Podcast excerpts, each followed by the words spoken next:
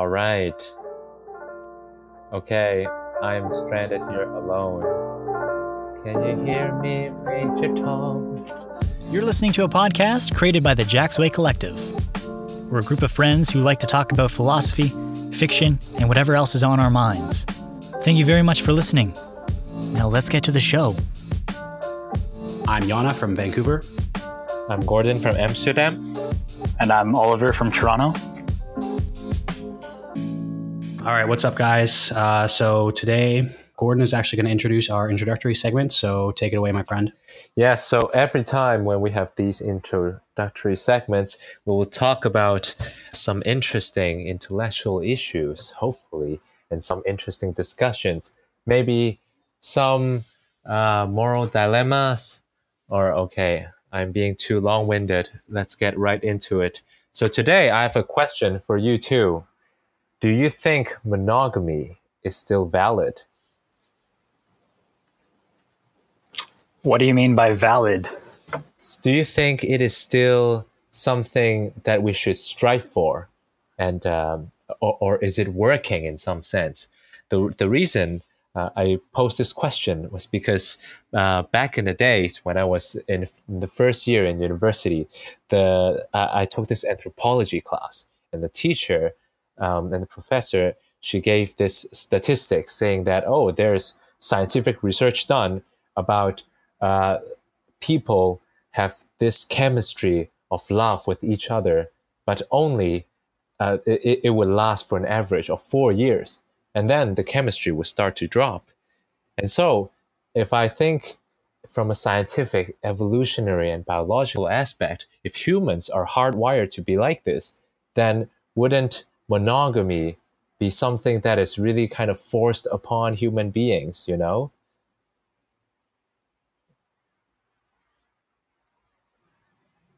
All right.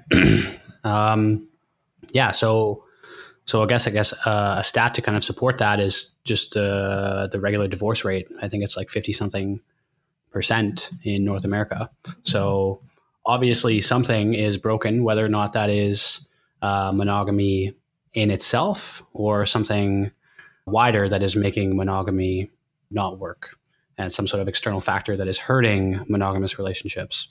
Uh, I guess I guess I would. My first thought is I read this book called Sex at Dawn, and um, you know I fucking reference this book all the time because it's totally blown my mind. But basically, what he is doing in the book is railing against what he calls the standard narrative, which is basically the way that we make conclusions about human nature, specifically to do with relationships, is drawn off of research exclusively done on chimpanzees, um, who are, you know, monogamous and, of course, very genetically similar to us, and they engage in all sorts of behaviors that we engage in. There's no question about that. But what is being ignored is the fact that there is another uh, ape that is equally as genetically similar to us that is completely ignored in the academic literature, and that is the bonobo. Bonobos actually engage in incredibly different sexual practices than chimpanzees do, um, yet there's no research informing humans um, based on that. So bonobos, they have much more sex leisurely. They have much more the women the women in the the bonobo tribes have much more sexual autonomy. They have they're much more promiscuous and um, are able to sleep with many different male chimps or sorry male bonobos. And also the the rituals around parenting are also very different as well where instead of you know a singular mother raising each uh, child the bonobos uh, instead engage in a kind of communal practice where they all together take care of offspring.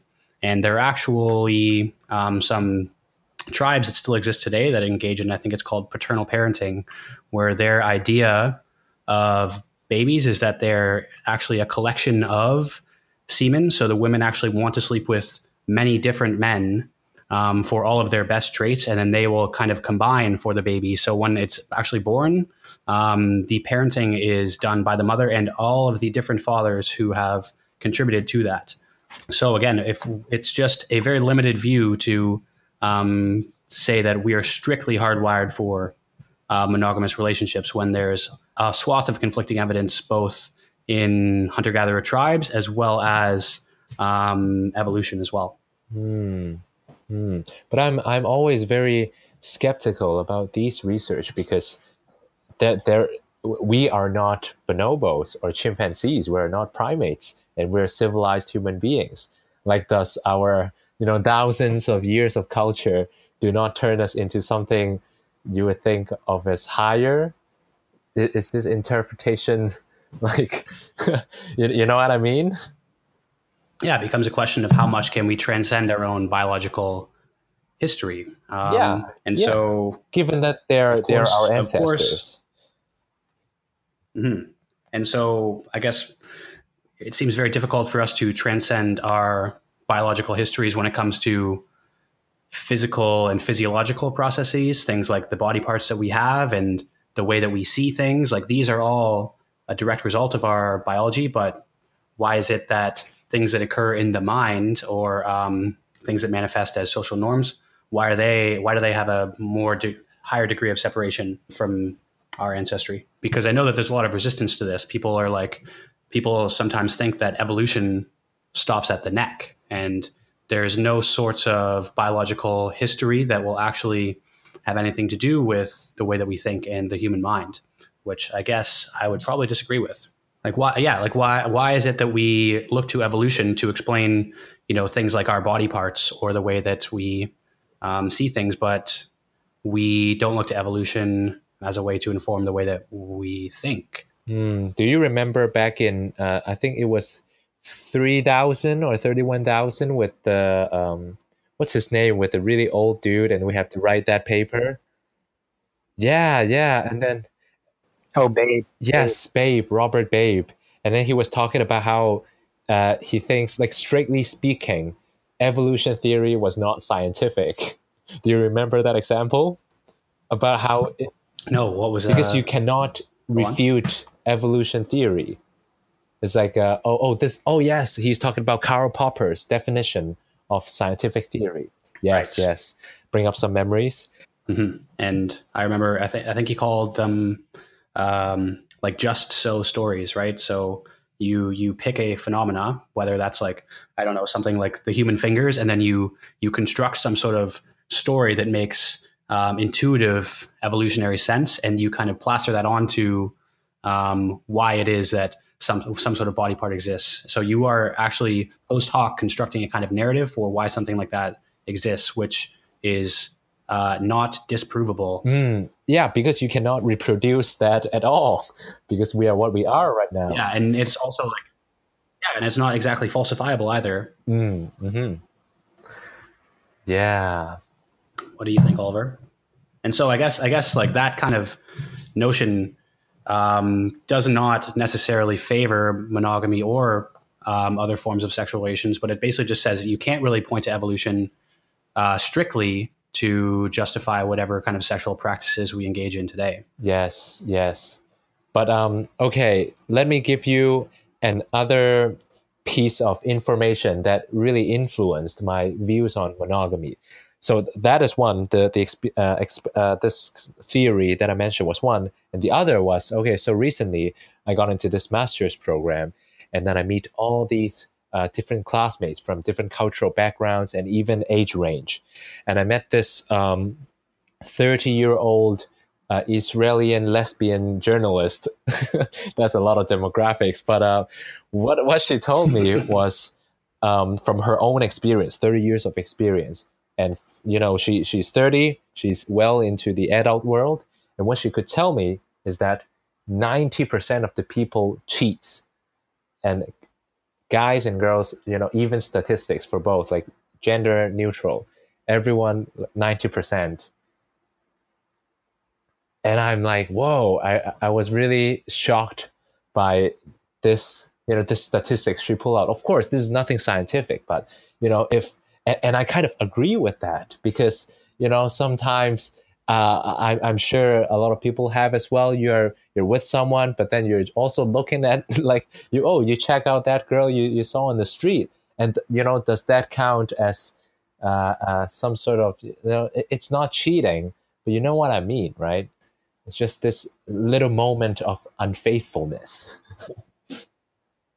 and that makes me question oh hey is human nature like that Oliver, what do you think? So I'm just thinking here. In the article, it talks about how, like, falling in love is this euphoric feeling. And then when you stay in love, it's the oxytocin or endorphin, right?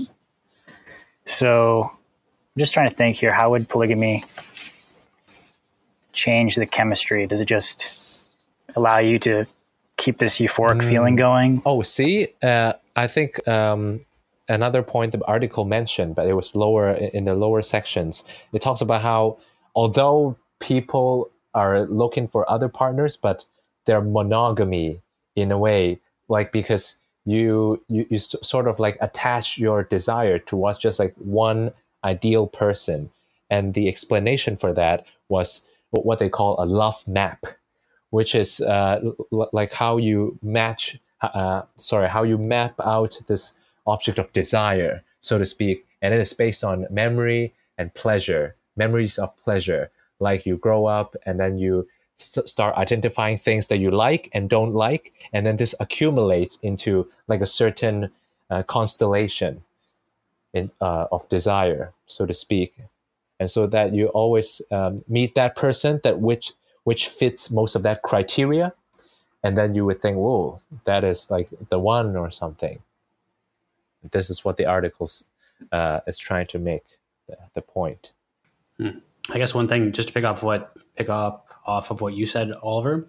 I think that maybe the reason that monogamy still stands as the norm is because people immediately jump to something like polygamy as the only alternative, with no sort of conception of any sort of spectrum between those two things. Because there are certainly relationships that are you know you have a kind of central pairing a, a, central monogamous pairing of two emotionally involved people but again like you said you have these small acts of unfaithfulness where you where these people walk by you and you're very attracted to them but that's a very different sensation from the sensation of love that you might feel for your partner so i think that there are tons of relationships today where you can still maintain that singular emotional partner but you also have a kind of mutual agreement where you know you you you need that these you need these cathartic moments. And it's okay that it's totally understandable that sh- the other person can be attracted to other people as well.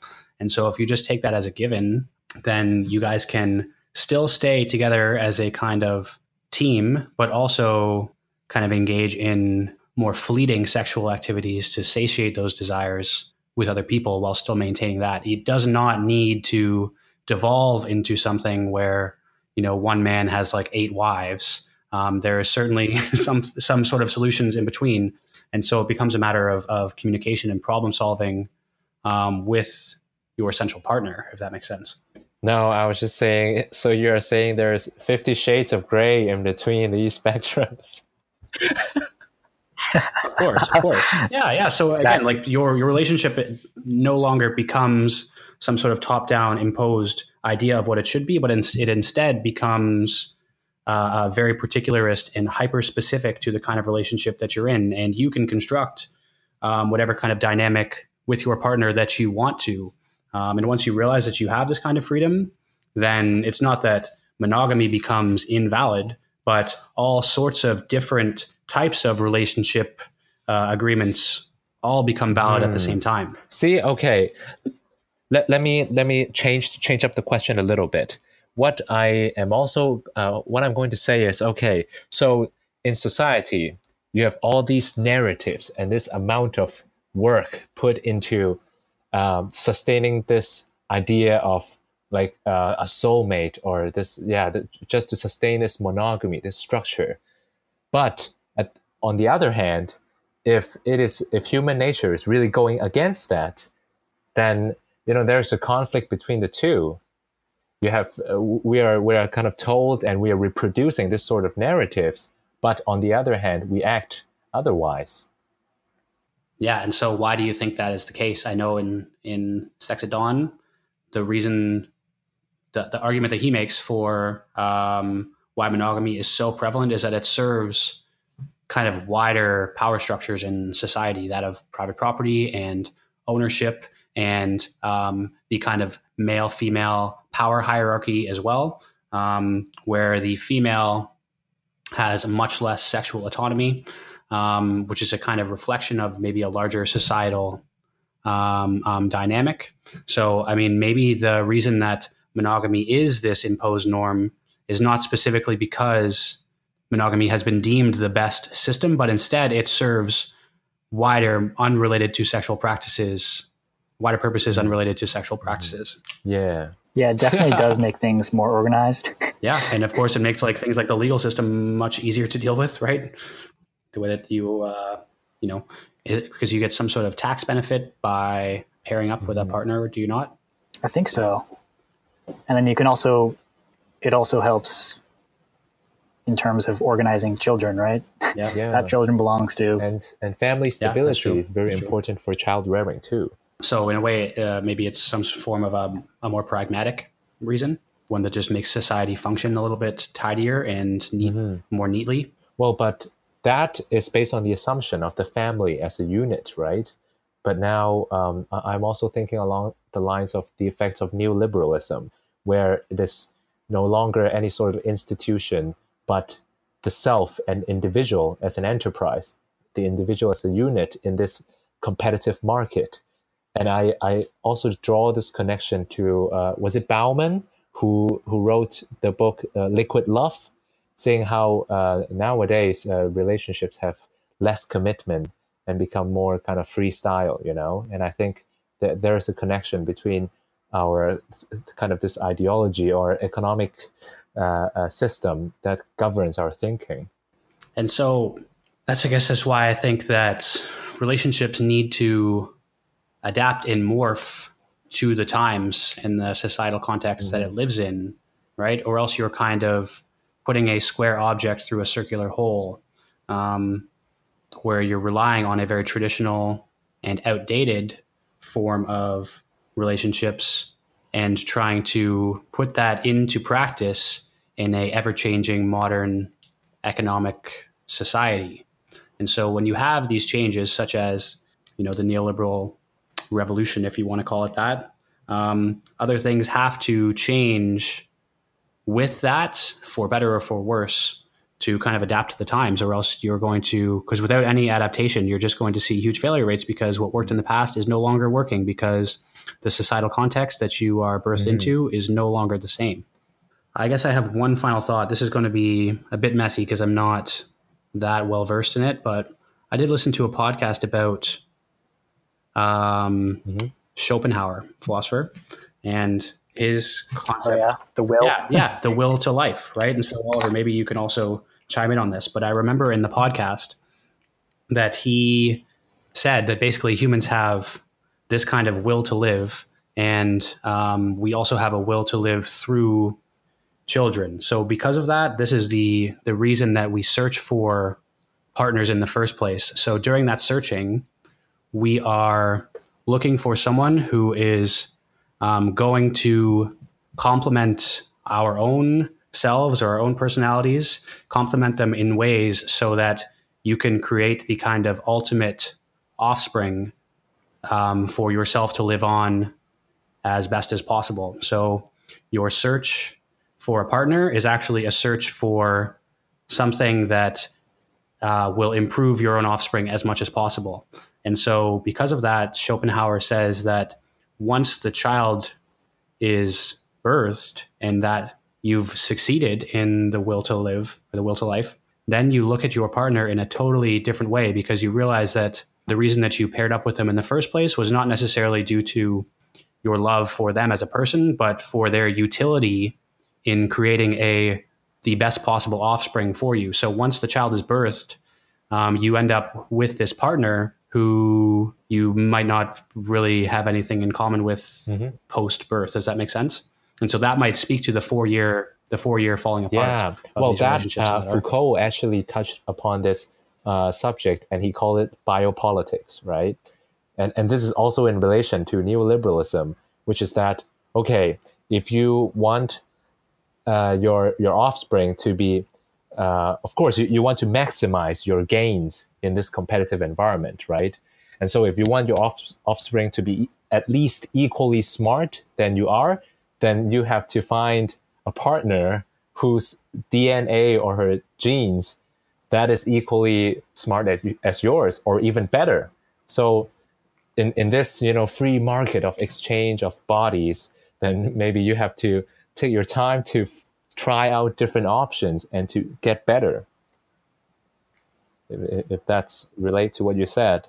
Yeah, which I think so. Yeah, and it kind of it kind of reduces the partner that you end up with to a mere means for you to maximize that utility, right? Which is probably not for the best and probably why so many of these relationships last such a short amount of time after childbirth because if you have succeeded in this game of you know in the genetic market and you can succeed then what reason is there to keep uh, the partner around after that oliver what do you think I agree with what you guys are saying. Uh, what came to mind was, well, how do you explain those relationships where you say, why is he with her or why is she with him? You know what I mean? Oh, so you're Or maybe saying that's just such an uh, people who have sort of diff- really uh, there's a h- huge discrepancy in their standing, uh, right, or something like that. Yeah. Yeah. Yeah, I wonder if there's some sort of study that would, I don't know, map that, like uh, whether the length of relationship is increased um, based on the level of equality in status between the two partners. Well, But I don't have data know, on that. but intuitively it makes so much sense. For example, if you're if you're a housewife and your husband goes broke and then everything falls apart, your family goes down to shit, of course you get frustrated and you you, you want stability and you you want someone else. Yeah. Yeah. It's interesting. I don't know if you remember our medieval history class, but in it, marriage is such an economic, economically charged thing. It is basically an act with of economic exchange between two families. Um, precisely. And so it feels as if uh, we've almost come full circle on that. Uh, if you take what we said about Yes, the whole neoliberal genetic marketplace um, as as uh, something that's true, and so it's just it's just weird that we've kind of gone through economic exchange, and then we've gone through this entire you know romanticized period, and now we are back to that form of economic exchange. Whether or not you believe that's where we're at or not um, is a different question. But I don't know. What do you what do you guys personally think about non-monogamy? Like, could you engage in something like that? I don't Or is care. that too personal for the podcast? I've never, uh, I've never experienced it yet. Um, seems like it'd be cool, but I feel like I'd get just jealous or, you know what I mean?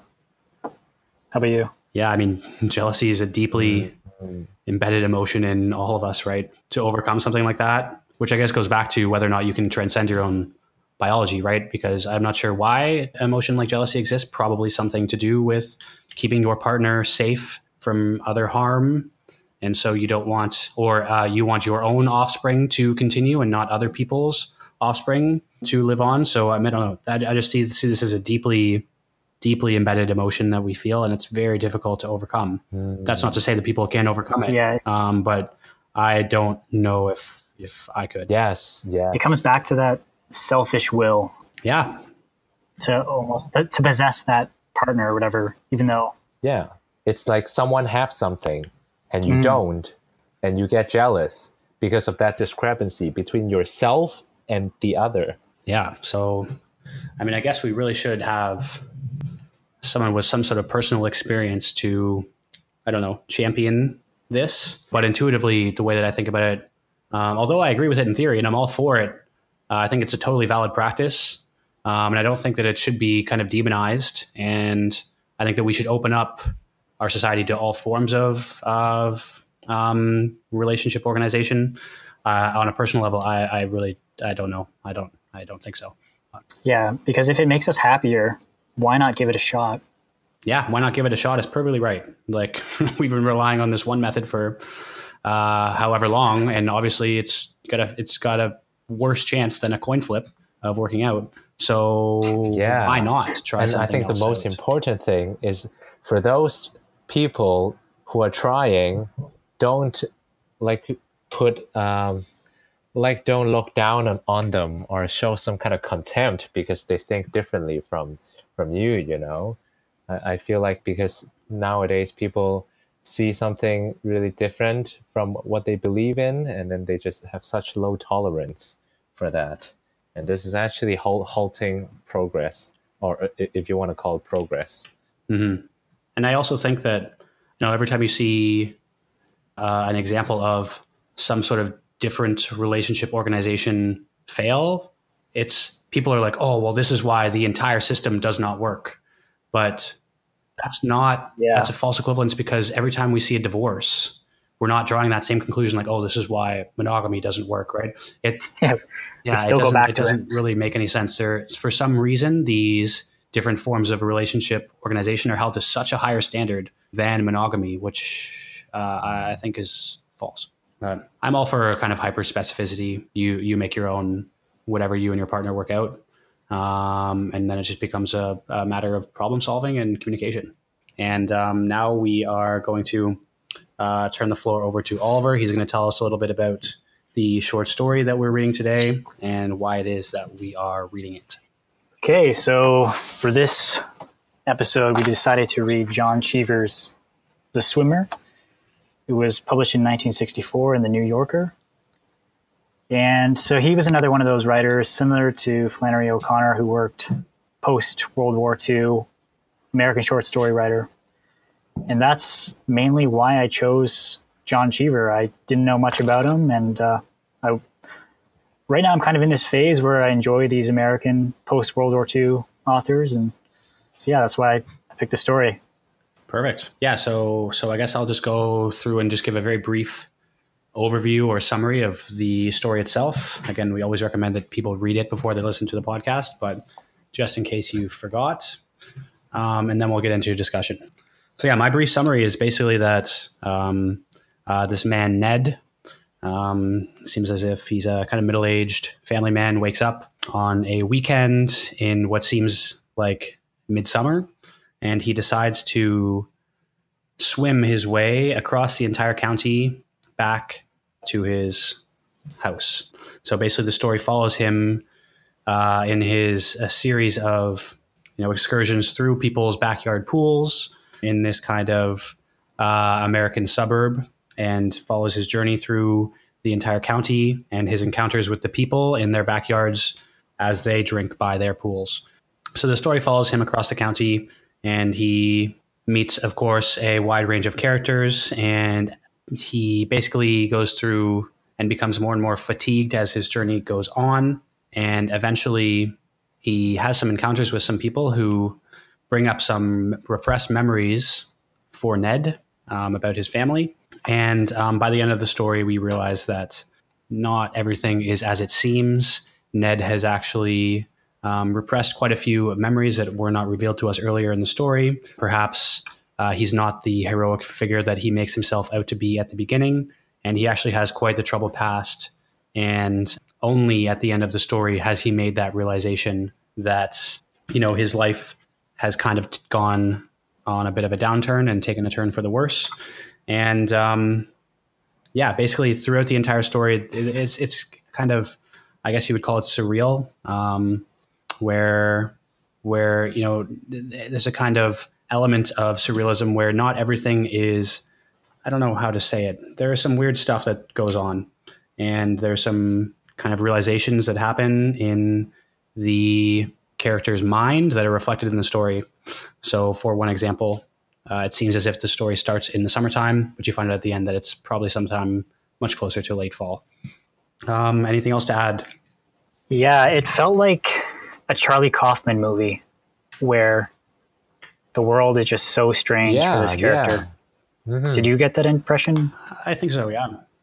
Specifically, I would say like Synecdoche, New York. Yeah, that's what I was feeling. And it's a new cut, and you're in a totally fucking different environment. There's no indication that a time cut has happened or that a scenery change has happened. You just find yourself plopped within some new environment, and I, I kind of got the same sensation reading this. Mm-hmm. And let me express my really admiration of this piece, especially about the surrealism. I think this is such a masterpiece because of this aesthetic choice. It fits so well with the story, and this story is about a man in denial, right? It is like that meme you see on the internet where this dog sits in an apartment ablaze, it's burning around, and then it's just like, nah, it's all right, you know and and I connect with that meme as well as this story because it's it's basically describing the same situation on a really kind of personal level because this really scares me because I, I sometimes I can find this happening on me like like you you always live in this fantasy or you think things are going this way the world is as you perceive it but actually you know when when you have that reality check or reality hits you you're like oh no I've been living in my bubble all along. But but the scary thing is, like, how do you know you're living in a bubble or not? And I think the the aesthetic choice of surrealism really kind of uh, communicate this feeling to me, and I, and I totally feel that. Don't you guys also feel this creepiness in the story? Yeah, for sure. Like especially on page seven eighty one when there's that shift between like suddenly Cheever he says he puts like he allows us to see Neddy from our own perspective and then we see him he's like on the highway, right?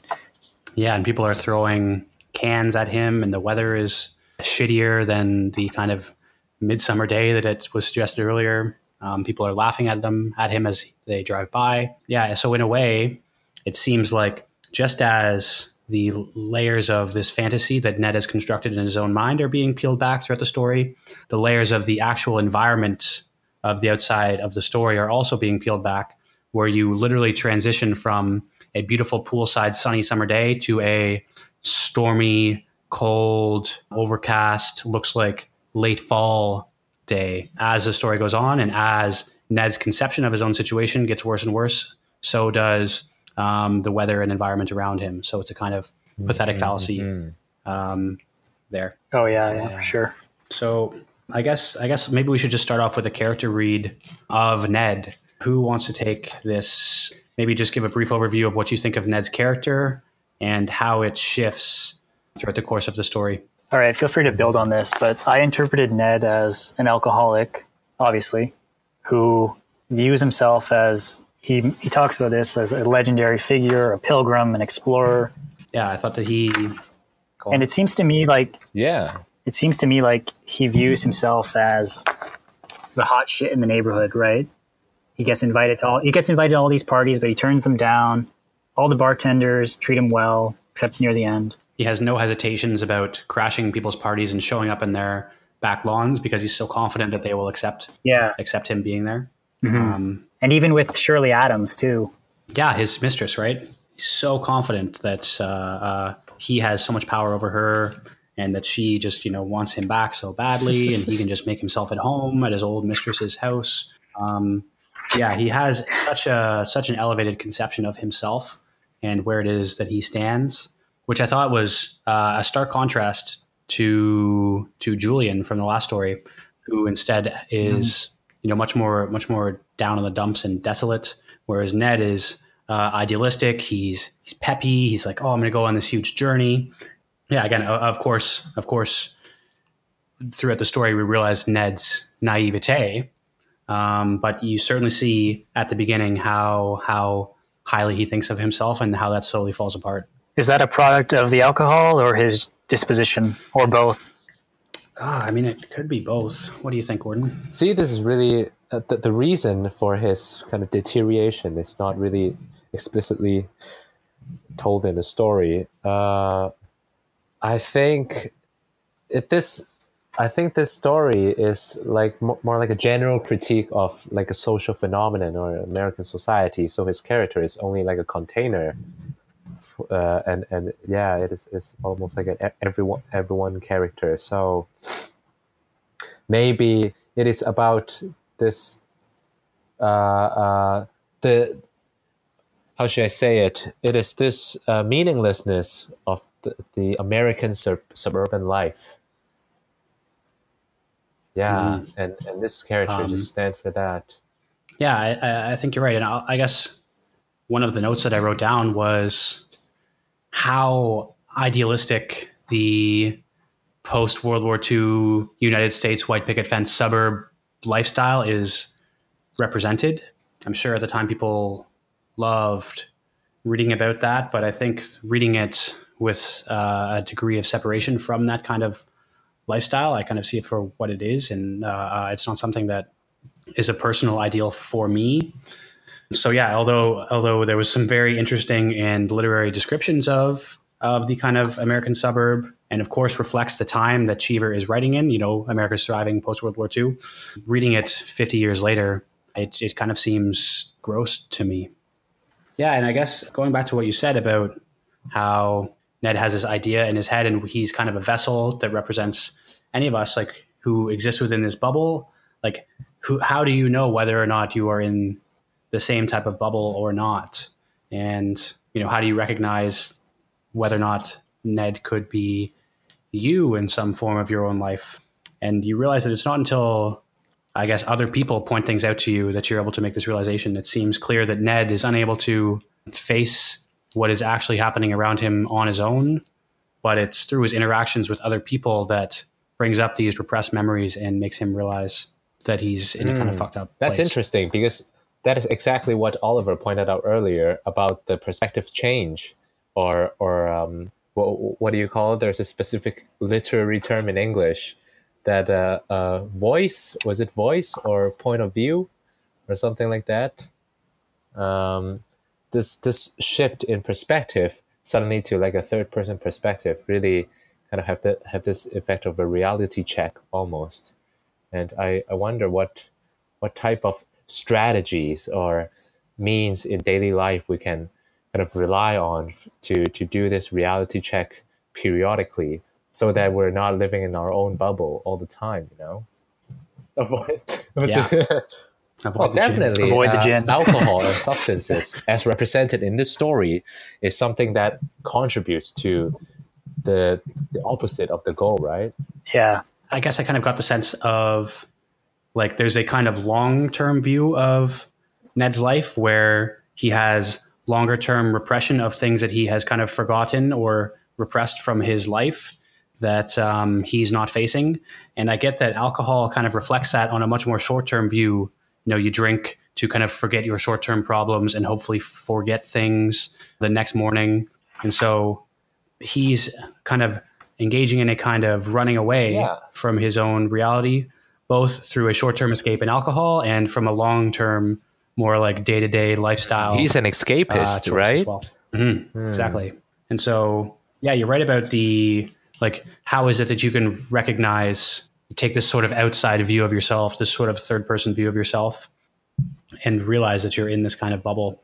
Um, I'm not sure about how you do that, but I do know that it seems like Ned, again, I've already said this, but it's through his interactions with other people. And I remember that there's some sort of quote from the Bible where it's like, you are unable to see, or you're able to see the twig in someone else's eye, but unable to see the log in your own. So in a way like it just that just kind of encapsulates the fact that it's so hard to be to reflect on your own self whereas it's much more easier for you to point out flaws in other people this might be really simple but oh plot twist what if it's just him sobering up yeah, maybe, true, but he keeps drinking true. the whole way through, right? Every spot that he stops at, he's like, "Oh, can I get a drink? Can I get a drink? Can I get a drink?" Unless he's drinking, he's been drinking reality serum or um, something like that, you know. More spiking his fucking drink with whatever it is, DMT or something. I also got the impression that there was other families that were also that had also fallen on hard times. Did you guys get mm, that? Like the, the communist or, or, or the guy with the operation? The, the, like, well, first off, the Westerhazys, because the way he describes their pool, it's a like filthy pool. Mm. And then the Lindleys, the grass is overgrown and the Welchers, the, their home is for sale, and the for sale signs nailed on a tree. And then Neddy's family, their home is also for sale. It's empty. So I got the impression that there was other people in the community that were no longer rich or you know what I mean? Yeah, and there's mm. some talk. Yeah, of, it's not all uh, rich. Yeah, there's some. Isn't there? A, there's there's an offhand quote at one of the pool parties where, I guess actually twice there's mention of. I, I'm pretty sure it was Ned who wanted to loan money from someone else, right? There's the one where Ned finds the woman whispering behind the other person's back, saying like, "Oh, they came to me for five thousand dollars," and then when also Ned visits his mistress, she's like, "No, no, I'm not going to give you any more money. Get out of here." Um, so my first realization was, or my first thought was maybe just Ned was, and maybe he got drunk and gambled all his money away or something like that. But maybe it's a product of a more widespread economic issue. Yeah, and I also thought maybe this is a thing that Ned does does regularly. Maybe he gets drunk and then just goes around the neighborhood, yeah, asking for money. Yeah, so it just makes him kind of a bum, right? He is a bum. yeah, pretty much, right? Um, and so you see the the disparity of how he sees himself as a legendary figure, and then how he's uh, seen by other people as just like a, a schlubby ass mm. fucking guy who party hops and asks people for money and takes their alcohol, and yeah, he's he's kind of a shitty character.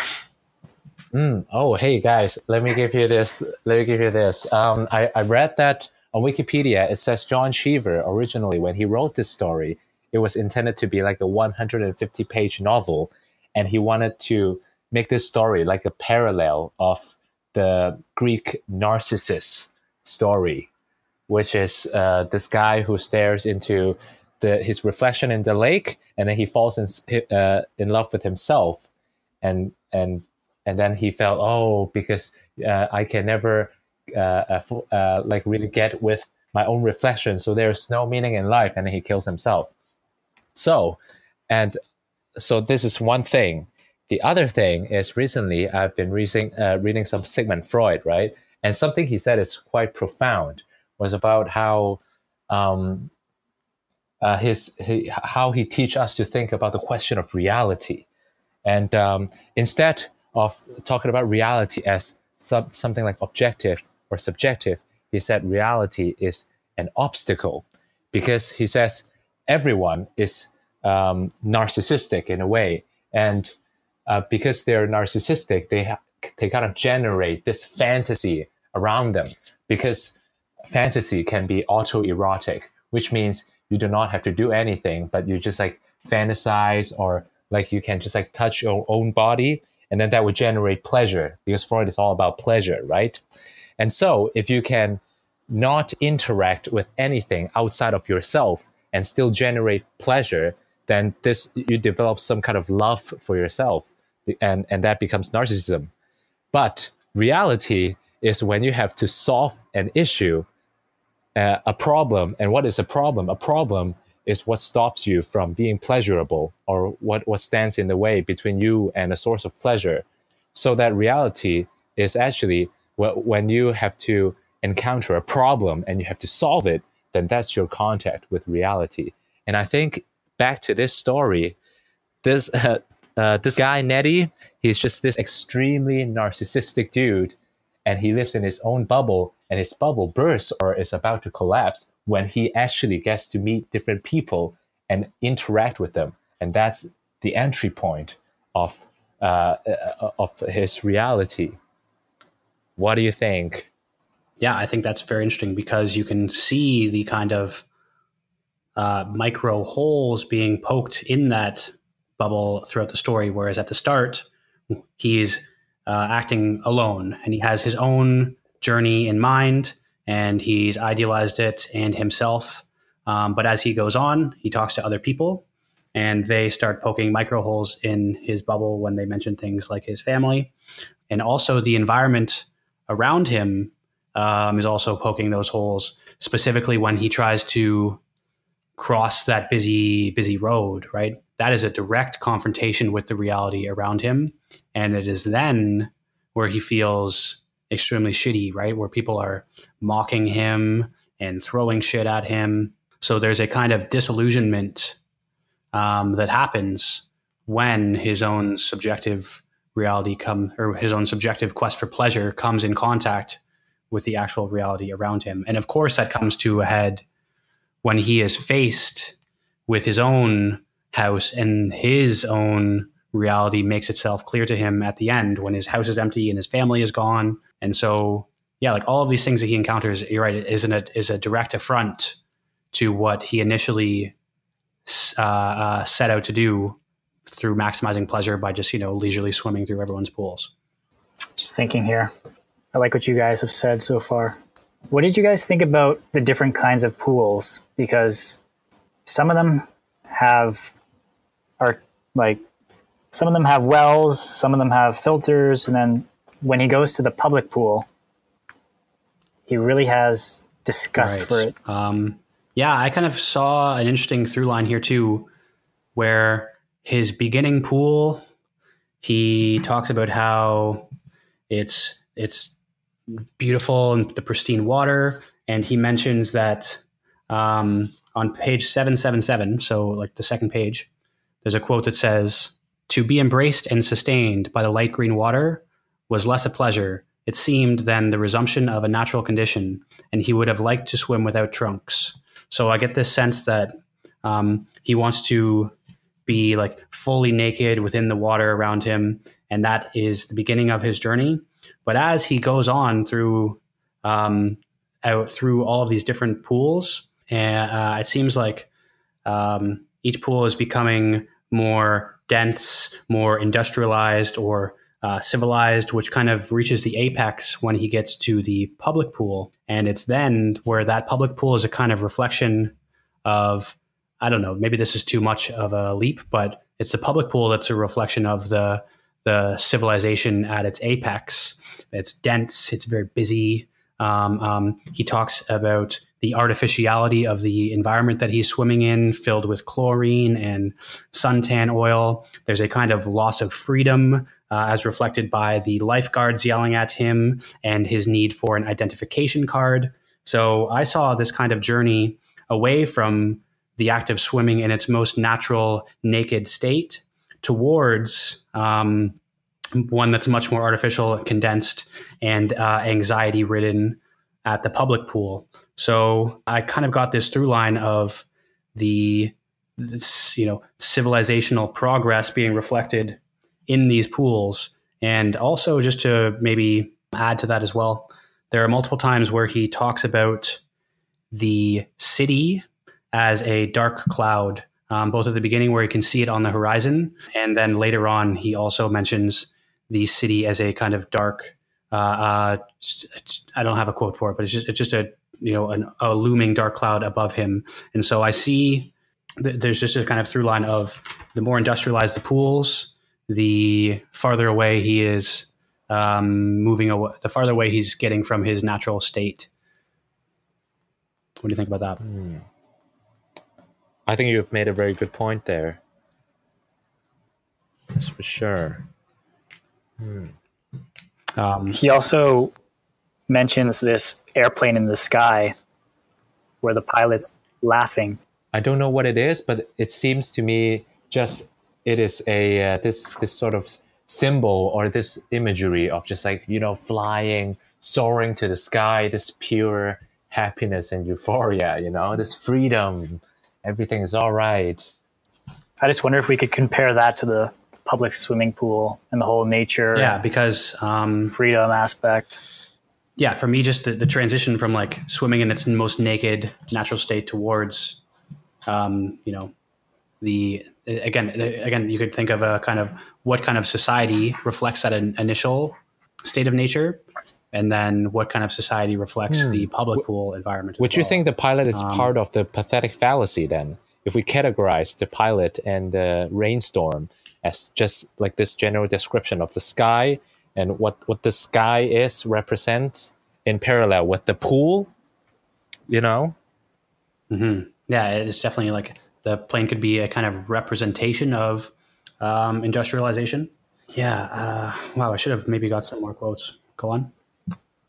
Also what about the Hallorans? They're the mm. family that they're the elderly couple that is people think they're communists and they swim naked in their pool and their pool is um, doesn't have a filter what or a pump. Mean? It's uh, fed yeah, by so a brook. A brook is a kind of like stream, I think, right? Oh, so it's I see. So it's stagnant, it's like a natural stream in a water. way. Their pool. I think so. Yeah. Okay.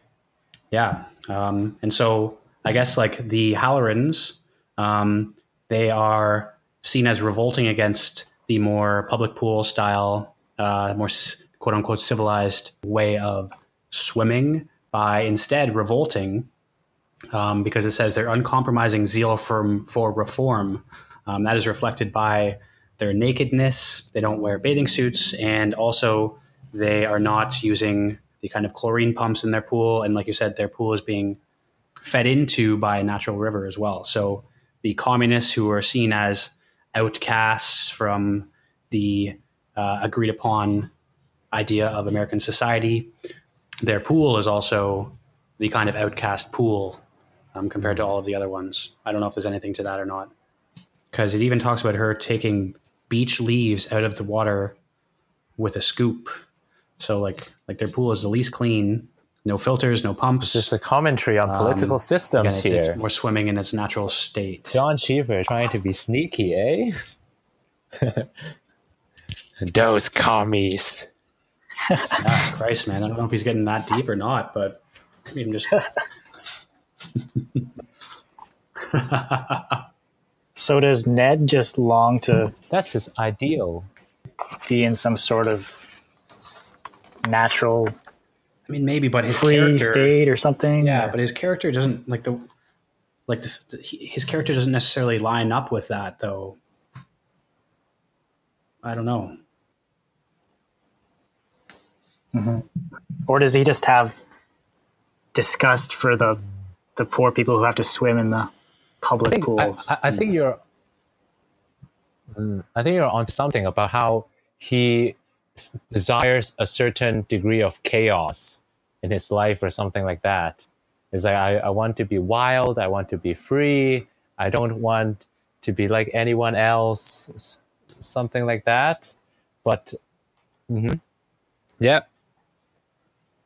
Oh yeah. And he's sliding down the Yeah, like the well like Aphrodite in the beginning, the Greek god.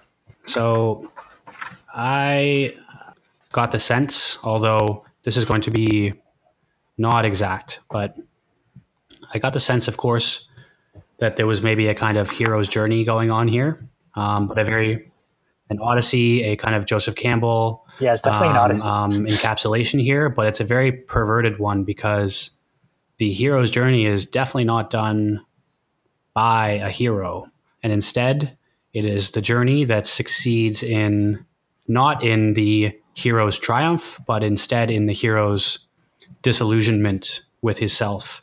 Um, and so, I always remember a T.S. Eliot quote that is related to the hero's journey. It says, we shall not cease from exploration. And at the end of all our exploring will be uh, to arrive where we started and know the place for the first time.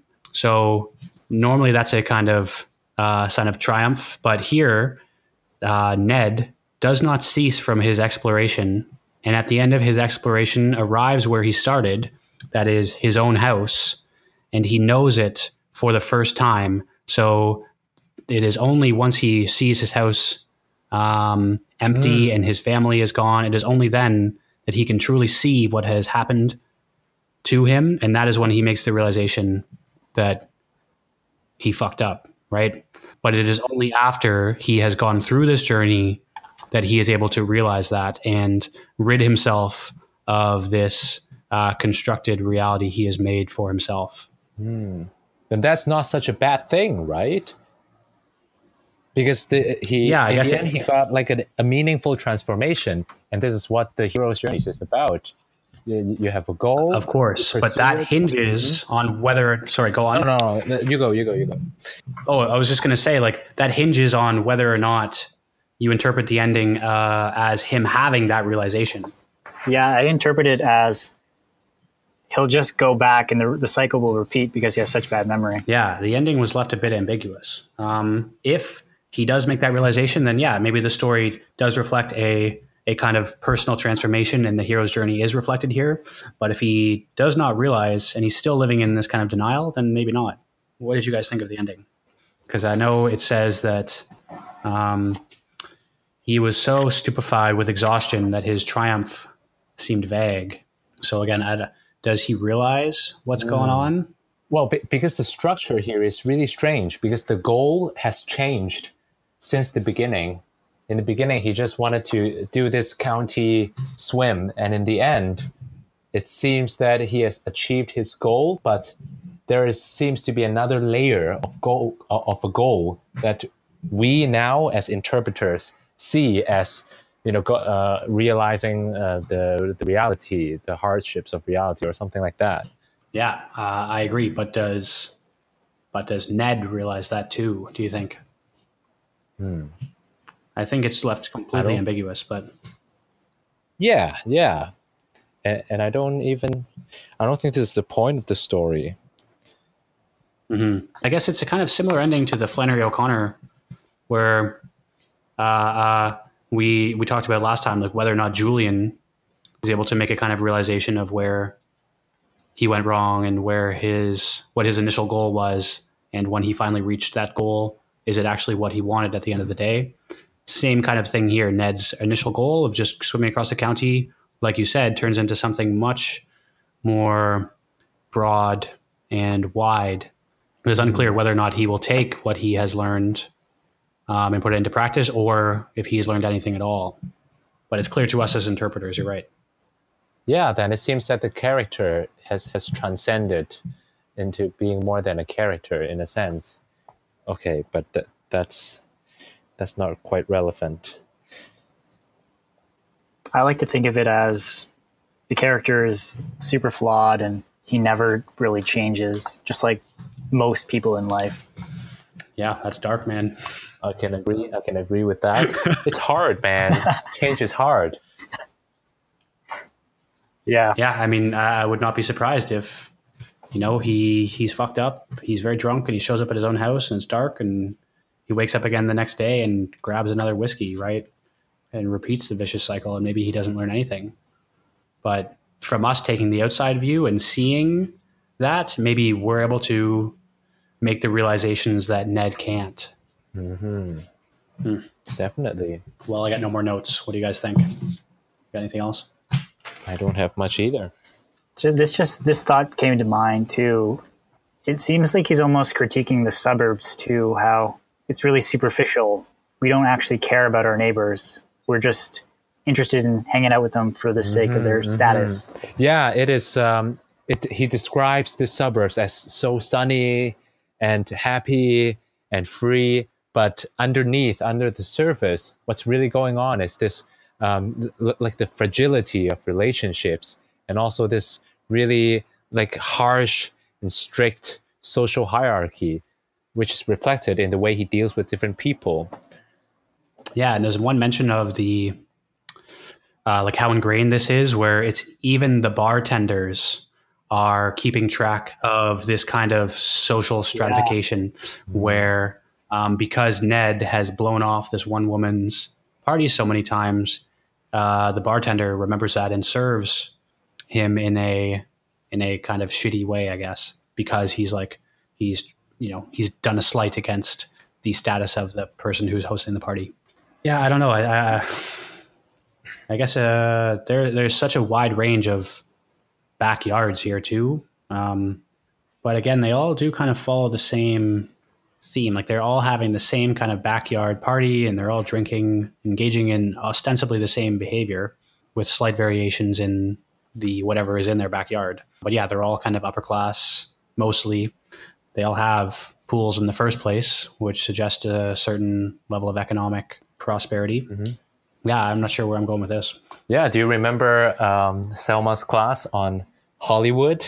About how in Hollywood films, the pool always represents the American dream because uh, having a pool, especially in California, symbolizes a certain amount of wealth and this enjoyment under the Californian sun, just swimming in the cool water, you know?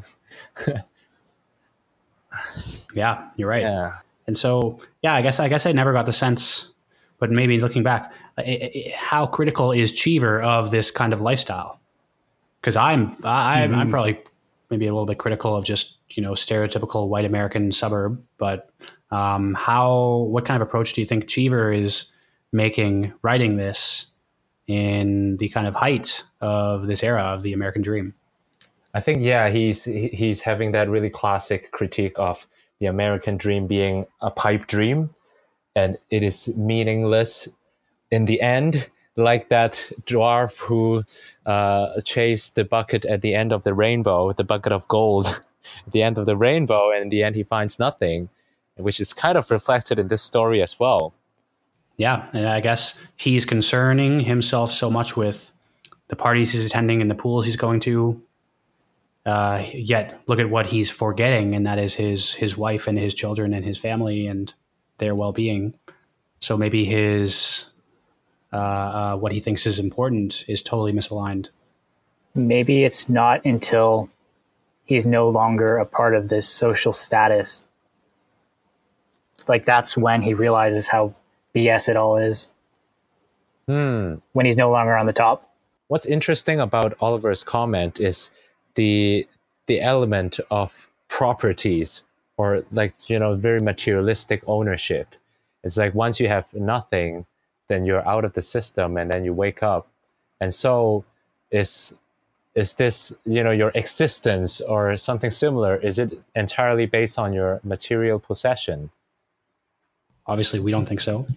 Yeah, I guess I guess it's a good way to highlight that um, because I, I, don't know, maybe like uh, uh, to put a kind of positive spin on Ned, he might not have the pool anymore, but he can still swim, right? And he can still take enjoyment out of the act of swimming.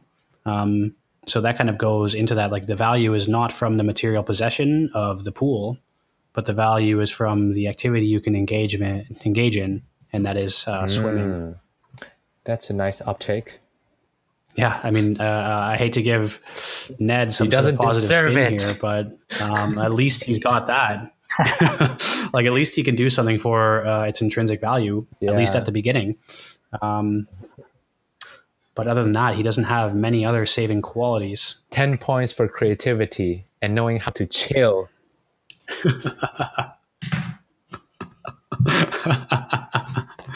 oh man, huh?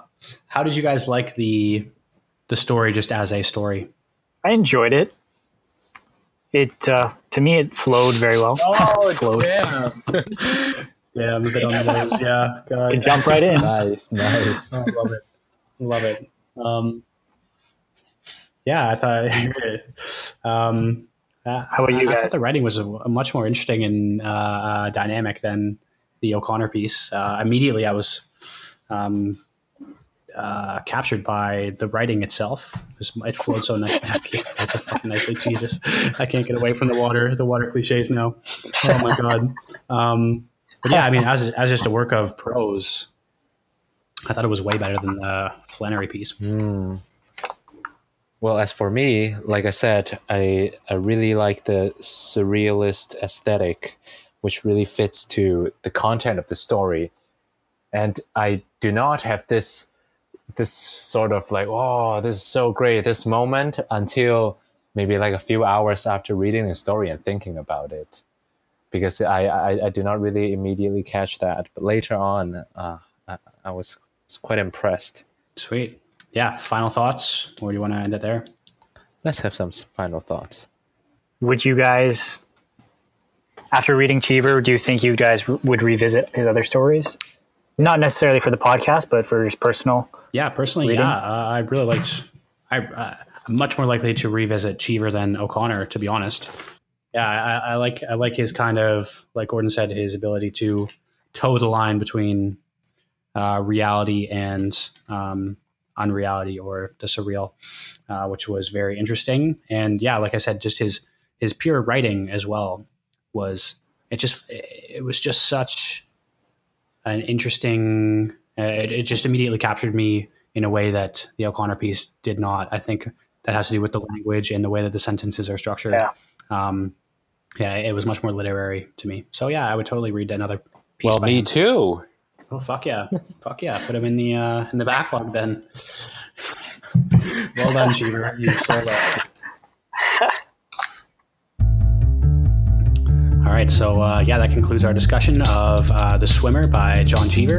Thanks so much for joining us, the uh, Way Collective. We will be back next week. Uh, we're not exactly sure what it is we're going to be reading, so that will be a surprise when we upload. Um, but yeah, thanks so much for joining me today, Oliver and Gordon, and we will be back.